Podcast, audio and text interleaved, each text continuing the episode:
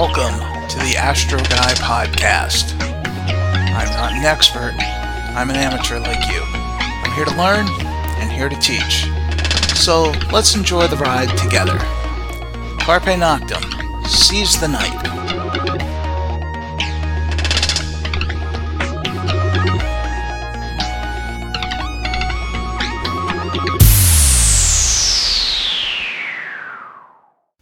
Welcome to a special edition of the Astro Guy podcast. I'm your host, Wayne Zool, and there's some fun and interesting things going on in the sky in the near future.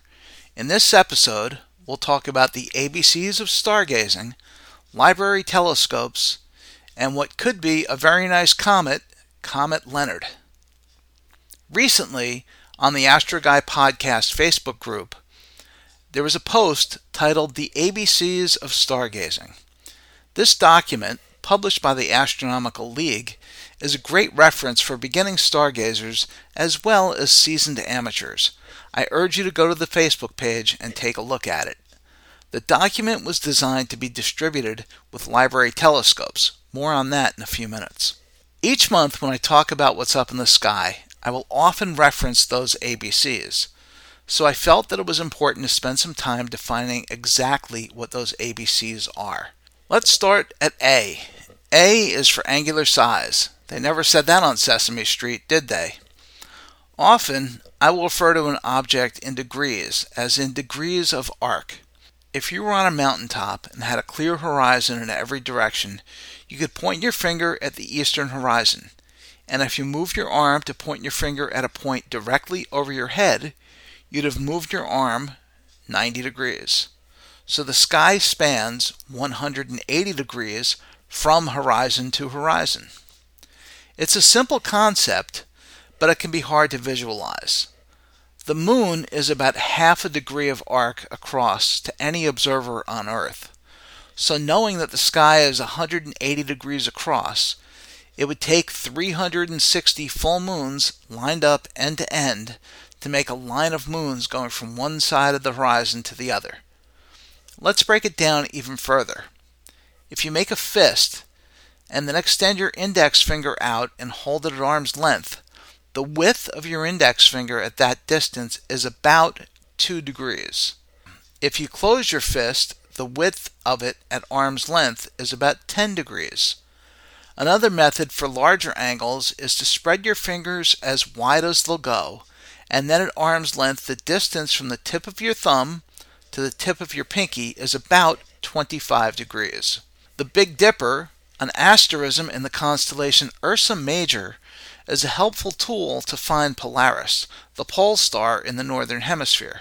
The pointer stars Merak and Dubhe are the two stars that make up the bowl on the end furthest from the handle. If you follow those stars in a line for 30 degrees, you'll be at Polaris. The Big Dipper itself is helpful in getting a feel for angular distance. Merak and Dubhe, the pointer stars, are 5 degrees apart from each other. The distance from Dubhe to Megrez, the two stars that form the top of the bowl of the Dipper, are 10 degrees apart. So hopefully, this will help you get a feel for measuring angular degrees in the sky. In the future, we'll break this down even further, but this should be a good start for now. Moving to B in the ABCs, we refer to brightness. In astronomy, we use the magnitude scale to describe how bright an object is. The scale goes from extremely faint with a very high number to the brightness of the sun at magnitude minus 26. Please never, ever look at the sun without using a proper solar filter, even with the naked eye.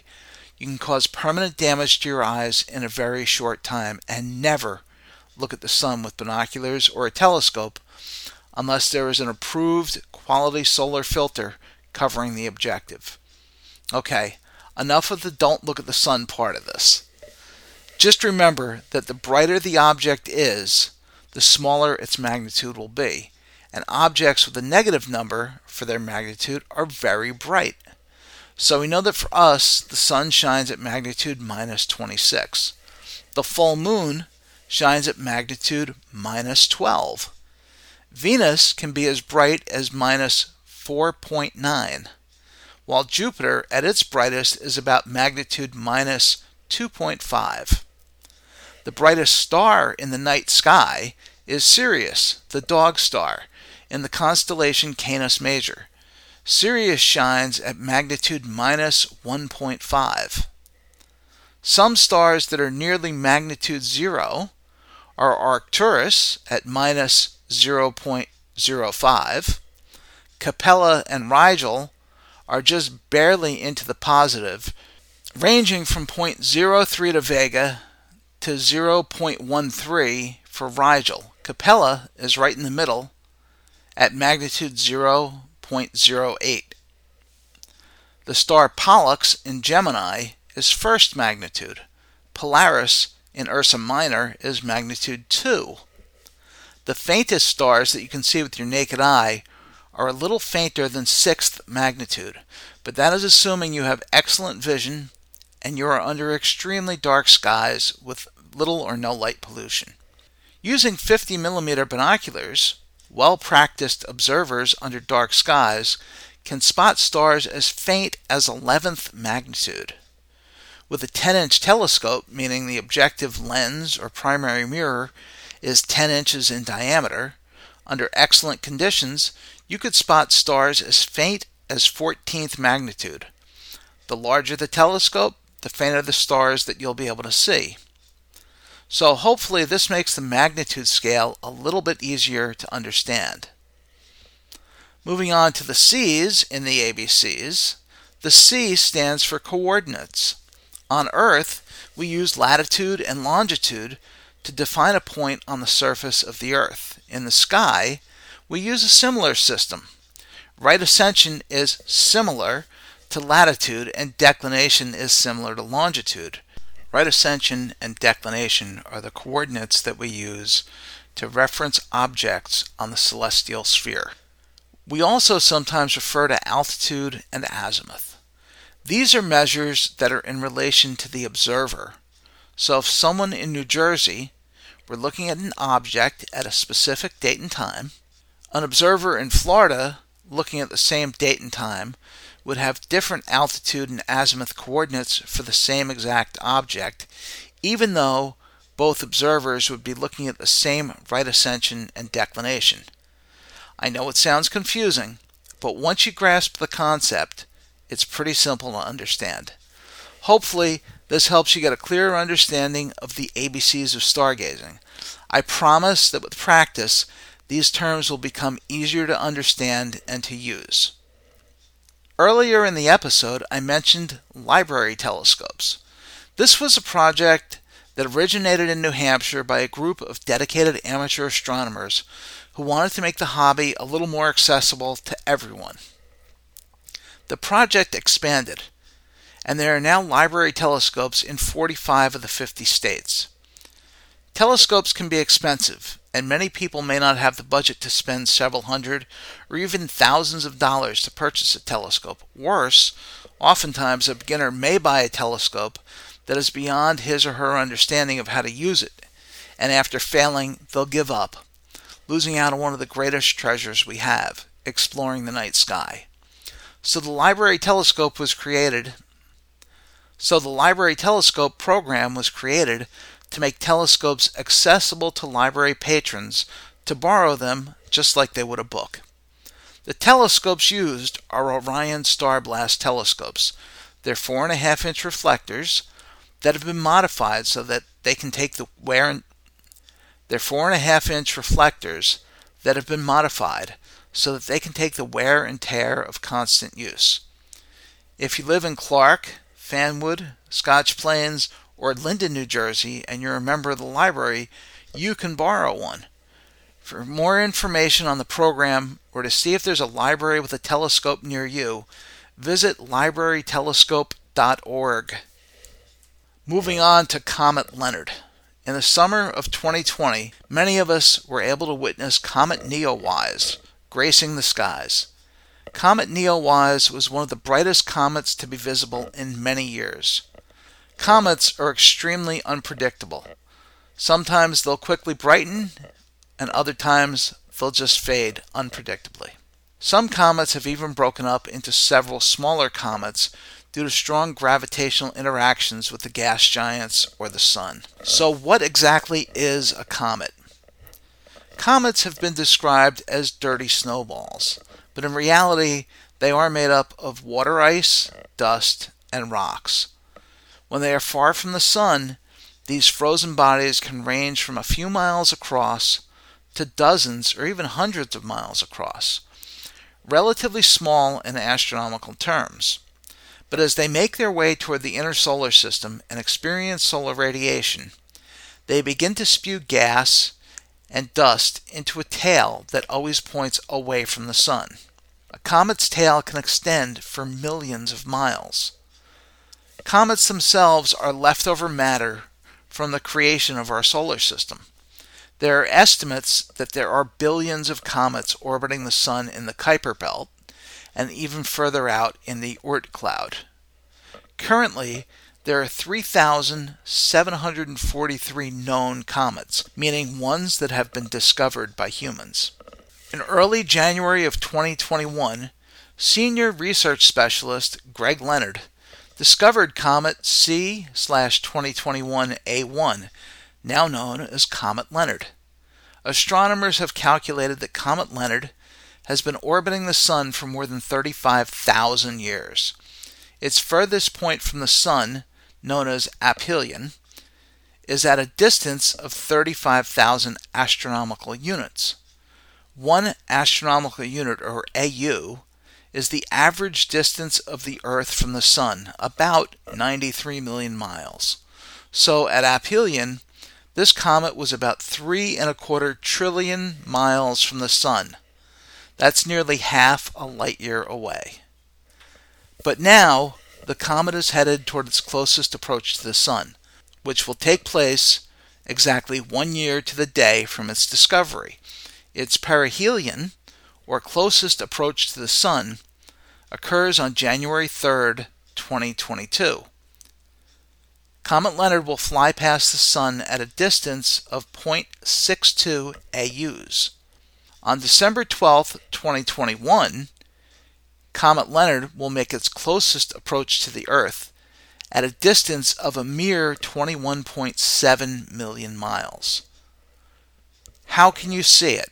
What will it look like? Well, as I'm recording this, Comet Leonard is currently at magnitude 12.8, and it's already got a tail that's about 5 arc minutes long. That's faint and small right now, but it's still about 8 weeks from its closest approach to the Earth.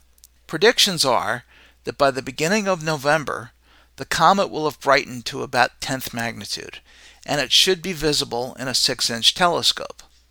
By the end of November, it should be about 7th magnitude, and be easy to spot in 50 millimeter binoculars.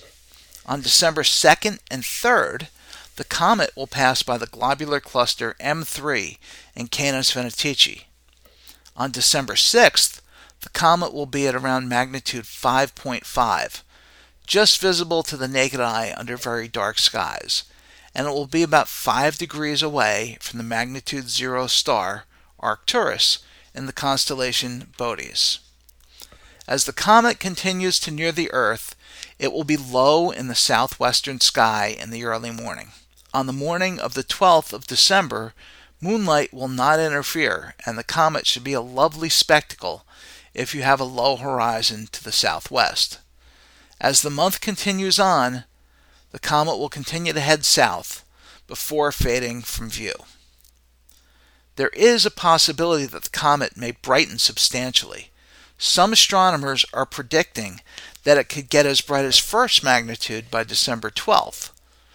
With brighter comets, I usually try to spot them with 7 by 50 binoculars. I also use a 70 millimeter refracting telescope at low power to give an even better view of the comet. If you want to try to image the comet, you can do so with just a camera and a tripod. Use the 500 rule to figure out how long you can expose the sensor before the stars will trail. To do this, just Google 500 rule calculator, enter your camera's specs, and it will tell you how many seconds you can open the shutter before the stars will trail. I would recommend using a fast, low f ratio, wide field lens, as this will give you more exposure time and a better likelihood that you'll get the comet in your image. We would love to hear about your successes in viewing and imaging Comet Leonard. Feel free to share them on our Facebook page. So go out and enjoy the night sky. That's all for this mini episode. Thank you so much for tuning in, and I hope that you found our time together to be fun and helpful. If you have questions or episode suggestions, please email us at astroguypodcast at gmail.com or leave us a voicemail at 973 404 0380. If you're not already a member, please join the Astro Guy podcast group on Facebook. You'll find other members' posts, videos, blogs, and other useful information there for your enjoyment. You can also visit our YouTube channel, the Astro Guy Podcast, for past episodes and other surprises. Thank you again for listening, and may your skies be clear. As always, Carpe Noctem, seize the night.